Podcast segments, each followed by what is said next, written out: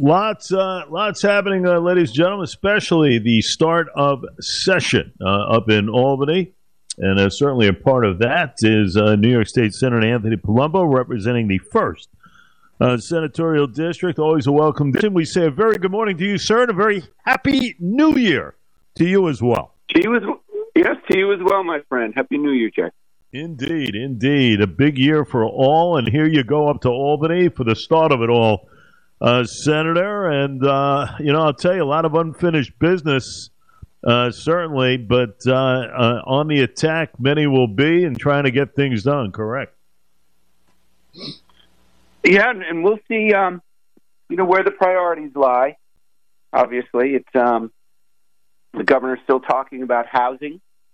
Um, you know, I'm a less government is more kind of guy, and I feel as though, you know, local control is very important. So hopefully, uh, you know, it'll be a bit of a mixed bag, and and and I'm also hoping that, based upon public opinion, that we make some fixes to the criminal justice uh, reforms that have taken place in the past few years, because those are those are of significant, significant concern as well.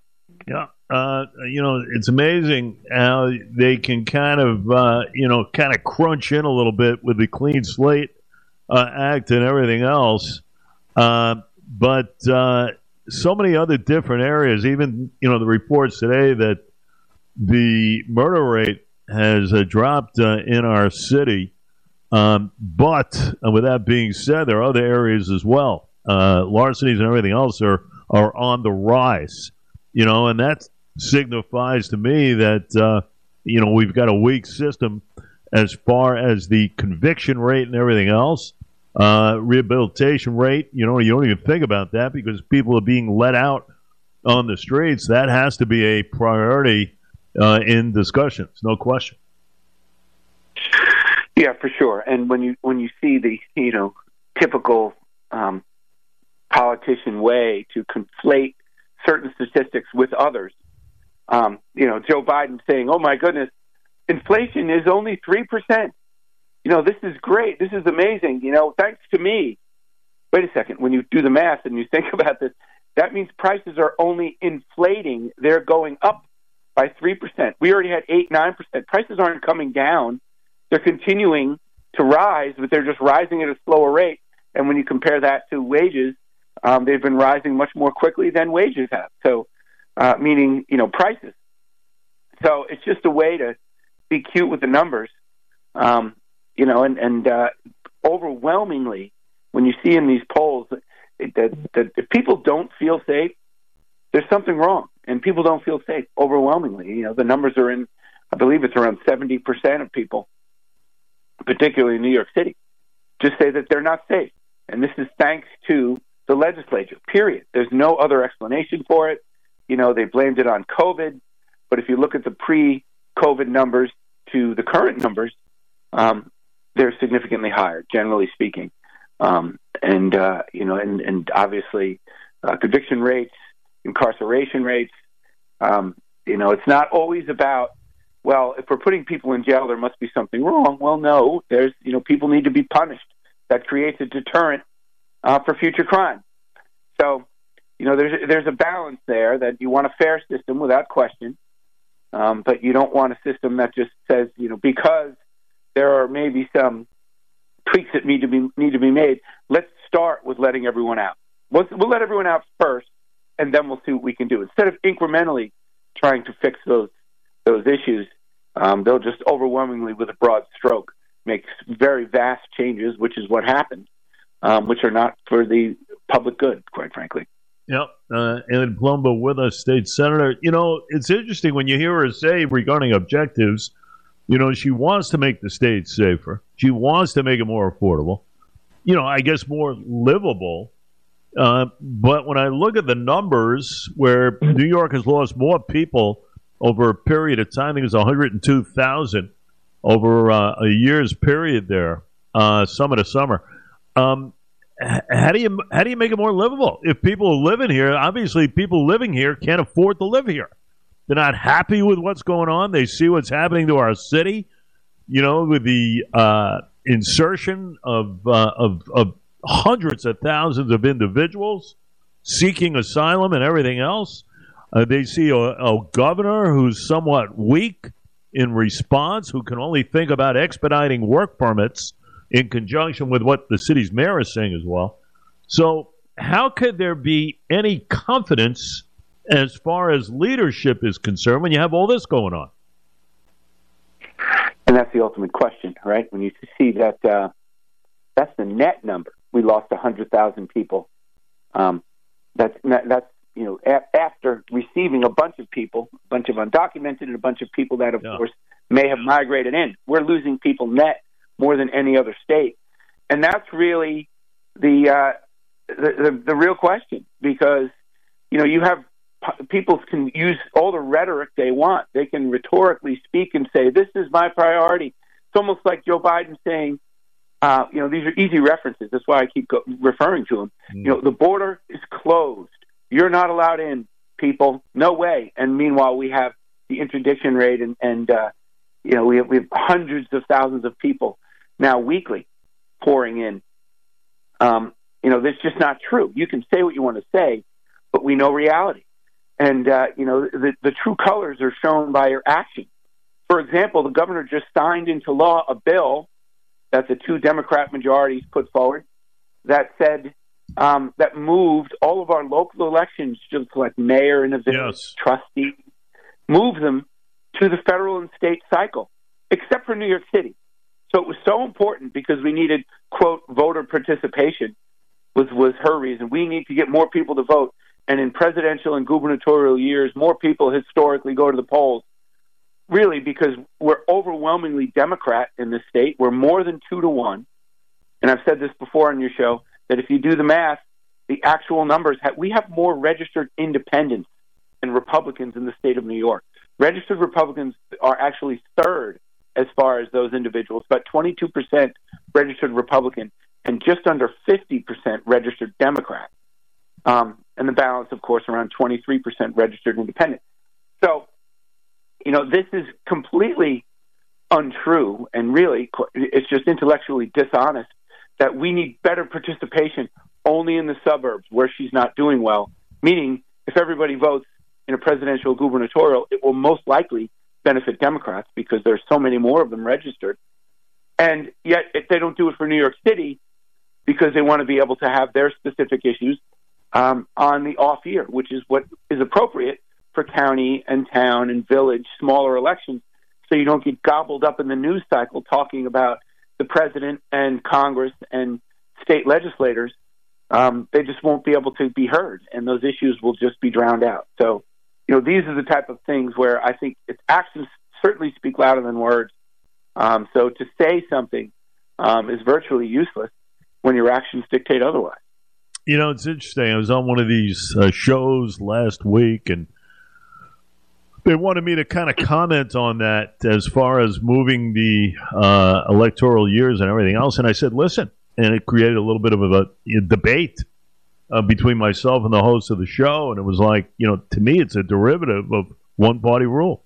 One party rule in the state of New York has been proven to be unsuccessful uh, to many out there. You know, you look at congestion pricing and everything else. You know, it's it's not in favor of the of the resident anymore. It's in favor to a party line that only sees things one way, and that is a detrimental effect as far as how government is run.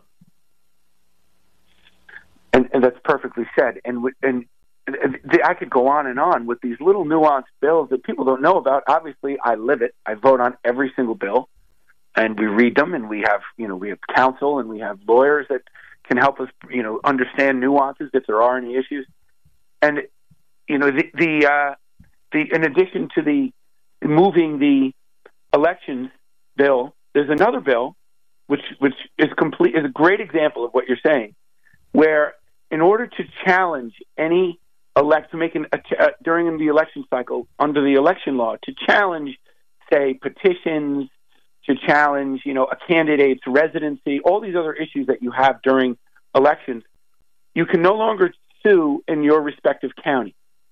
They put together a bill that requires you to either sue in Albany, Westchester, Rochester, and I think the other one was I think it was Manhattan. So instead of bringing a case in Suffolk County, if you're fighting about the Suffolk County legislature, instead of doing it here, you have to bring it to these historically very Democrat districts like Albany and Rochester and Westchester and, and, and, the, and the city. So you can't even sue locally because we have these judges who were being, I would say, fair, or they're people in those respective districts making rulings that they didn't like because they want, you know, like an anti-Trump type judge to rule on all of the election law issues statewide. And think about how partisan that is, and think about how really, you know, anti-democracy. You know, they talk about saving democracy, and it's the exact opposite. That you can't do it in your local area. You need to do it in some of these really stacked court districts because they said so. Period. Um, it's just it, it's it's really gone. They've really gone bananas. That we've really lost our focus on, like you say, the resident, and we serve the people. They don't serve us. You know, and it's like gerrymandering districts. You don't pick your voter; the voters pick you. Um, so it's really it's, it's really sad that this is the current state of affairs. I keep hope alive, Jay. I keep fighting. I'm up here as we speak. I'm in my hotel room in Albany. We have our first session today. We're going to do some housekeeping, um, introductory remarks, and we're going to get the year going. And, you know, I will keep hope alive and keep fighting um, to do the right thing for Senate District 1, as my predecessor, Ken LaValle, said, who was there for 44 years in my seat. Uh, you know, first district first. That's my priority. I do what's best for my district. Um, and, uh, you know, we'll just keep on keeping on and hope that uh, sanity ultimately wins the day. State Senator Anthony Palumbo with us. Um, you know, it's it's interesting where there's been so much discussion regarding uh, reparations uh, back in the day. And uh, listen, I am all for discussion in a sensible fashion, but quite frankly, I want to see things get accomplished. I think a lot of people do. I think the reparations back and forth, and uh, basically it always comes down to dollars not enough being in there from a realistic fashion. But to me, if that is brought up in discussion as far as being prio one, I don't think a lot of people are going to be thrilled with that. Sure, and you know the reparations idea is is obviously it's a virtue signal to garner votes. Um, I mean, you want to talk about reparations? What about the Native American nations? What about them? Yeah, you know we're going to only talk about you know a certain demographic group that's entitled to money for something that happened generations ago that was an atrocity. We all agree that that was an atrocity. And, you know, I, I saw even in uh, England, um, Don Lemon had someone on, um, and, and, uh, I forget who, who she was, but she was in government and they talked about that. And she said that would be great because there are many English families that lost their loved ones fighting on behalf of, um, you know, people of color and certain groups so that would really make sense. And Don Lemon didn't know what to do with himself because historically she was providing all these facts that would make sense that if you're going to start with one group, you really need to do all of them. Or we can just move forward as as a society. Thank goodness we have. And we can, you know, abolish slavery. We can do things. We can allow women to vote. I mean, there's also some reparations that would probably do every female in this country if we're going to go that route. So you know, it's something that, as I said, the governor signed a bill creating a task force to look at reparations because, you know, Gavin Newsom did it in California. Um, you know, they're doing it in San Francisco. So Governor Hochul felt she needed to show off her progressive chops, I guess, and uh, show that she too is a liberal and a progressive, um, and signed it with all this fanfare and a big press conference. But you know, bottom line is um, these things are just uh, they're just political moves. They don't do anything to advance society. I think they create more of a racial divide when now you're highlighting that these poor folks who really suffered over the years, yeah, they deserve reparations, but what about everybody else? Where do you draw the line? Um, so it, it, it's it's the current state of affairs where it's all about power and getting reelected and winning elections. It's more about that than it is about you know reality. Um, I mean, I can go on and on. I don't want to talk too much on uh, you know on these issues, but you know, the governor just vetoed the Grieving Families Act, which would change our completely archaic law with respect to wrongful death. She vetoed that, and you have the legislature just standing by. When they have supermajorities, they have all these press conferences and say how they care about families. Those who have lost a loved one should get adequate compensation, and they they'll do all this, you know, with, with patting themselves on the back for doing such great work, and then the governor vetoes. Okay, well, you know, they have flexed their muscles when they wanted to get rid of Hector LaSalle, the first Latino nominee for chief judge, for political reasons, because they knew that they had the, the case involving the congressional district lines, the gerrymandered district lines, or not gerrymandered district lines, whatever you, however you want to couch it. That was coming up before the Court of Appeals. So they wanted to stack the court with their political people to throw out the maps, which they just did about two weeks ago. They threw out the maps as they had hoped because they got all their progressive picks on the court. They'll flex their muscles for politics, but they won't flex their muscles and override the veto for grieving families. So let's be honest. I mean, let's just call it what it is and just say they really don't care. So stop t- trying to tell me as a Republican that you care more than me because you know you do all these things when it's just completely silliness. Uh, it, it's it's complete silliness and it's just dishonest. So you know, and and again, I'm going to try and keep hope alive, Jay. I don't want to be so. Yeah, you want to keep positive. Yeah. yeah. No, listen, you got the right attitude. Listen, you go at it. You go at it as hard as anyone up there. You know, it's just that there's so many barriers, and I, you know, I look at a budget gap right now, which is a little over four billion dollars, and I ask myself, um, how is anything going to be really discussed properly? You know, if you're looking about uh, affordable housing and everything else, wonderful. Uh, how do you overcome a budget gap of that magnitude? Um, that is uh, going to be the big question right now. I, I, I can't imagine things being smooth as silk between Kathy Hochul and the state ledge. We know it flared up last year, and certainly, uh, you know, uh, as we ended 2023, the flames were stoked even more so. I mean, she vetoed several bills with strong support. One's to ban non-compete clauses. I remember uh, the posting of emergency contracts and everything else. I mean, there's a back and forth here, but I think the gap of the budget is key here to overcome that. Sure, and you know, in the grand scheme of things, that's less than two percent of our budget. Yeah, should be able to trim the fat and get it squared away. And this is what has really bloated government because they raised taxes. We're the highest tax state now in the country. They raised taxes, which raised revenues in the short term. So they had this windfall of money pouring in, in the billions of dollars. We were what, 239, to around 230 billion with a B. Yeah. Um, when I started 10 years ago, it was around what, a 150 or so. So they continue to tax our residents generating, you know, revenue raisers, even through the pandemic. You know, these numbers have, have been skyrocketing, and they just keep spending every nickel. Don't put it back into the taxpayer's pocket. They figure they can just bleed everyone dry. Well, guess what?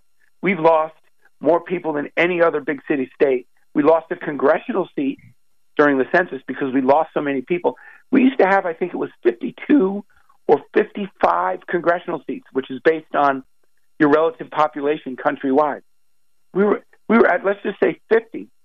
We now have 26 because we keep losing bodies because people can't afford to live here.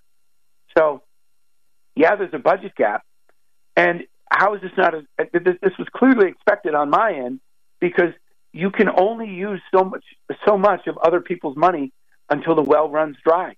You know, the billionaires that we have, people think they're unlimited. I think the number is right around 120 of them now. So 120 individuals, and they pay about 40% of the income tax. So if you lose just you, you lose just 12 of them, that's 10%. That's a 4% budget gap right there. You know, roughly. Um, so these are the kind of numbers that it's not really as much fuzzy math um, as you think. That these are actually things that can be anticipated and can be dealt with. Look at Ed Romaine in Brookhaven, the new county executive. He had a flat budget in a in, in a in a county that's five hundred thousand people. that's almost as large as the state of Wyoming, for Pete's sake. And he was flat through the pandemic. He did what needed to be done by rearranging and organizing government in a way that you do not continue, you don't need to continue bludgeoning the taxpayer and raising rates. He kept it flat because he shrunk government. And that's what we need to do up here because, you know, the, the, the bottom line is it is about the taxpayer. And if you lose taxpayers, you lose that revenue source.